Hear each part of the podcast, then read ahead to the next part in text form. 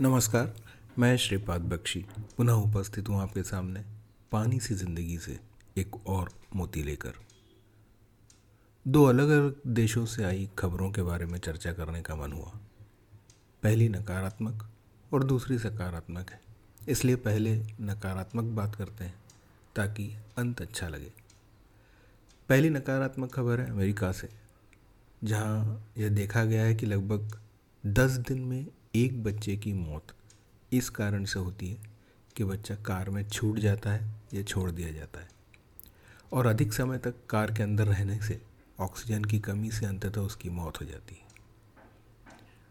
इस मामले में बच्चों की जान खतरे में डालने और हत्या जैसे आपराधिक आरोप लगते हैं, मुकदमे चलते हैं।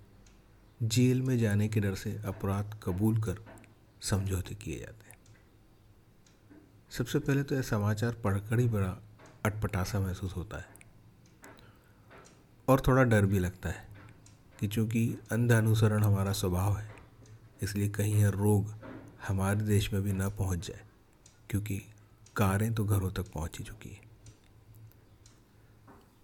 आज की स्थिति में तो यह समाचार चौंकाने वाला लगता है क्योंकि हम बच्चों को कार में छोड़कर मॉल में सामान खरीदने जाए, ऐसे हालात अभी नज़र नहीं आते। पर हाँ नन्हे दूध मुहे बच्चों को माँ बाप से अलग दूसरे कमरों में सुलाने की समझाइशें अब तथाकथित आधुनिक सोच वालों द्वारा दी जा रही है और काफ़ी हद तक इसका पालन भी होने लगा है। परंतु इस प्रकार की आदतों के कालांतर में परिणाम ऐसे ही आते हैं जब बच्चा भी एक वस्तु ही प्रतीत होता है और भावनाओं के अभाव में वह कार में छूट जाए या छोड़ दिया जाए कोई फ़र्क नहीं पड़ता। भले ही पालतू कुत्ते या बिल्ली को गोदी में लेकर मॉल में चले जाएँ। दूसरी बात है जापान से। जापान की सकारात्मक जीवन शैली पर कई समाचार आते हैं और किताबें भी लिखी गई हैं। आज बात करते हैं उनके यहाँ के एक सिद्धांत के बारे में, जिसे वे कहते हैं वाबी साबी इस सिद्धांत का मूल है स्वयं को और दूसरों को। कमियों के साथ स्वीकार करना और उन्हें उत्सव के रूप में आत्मसात करना।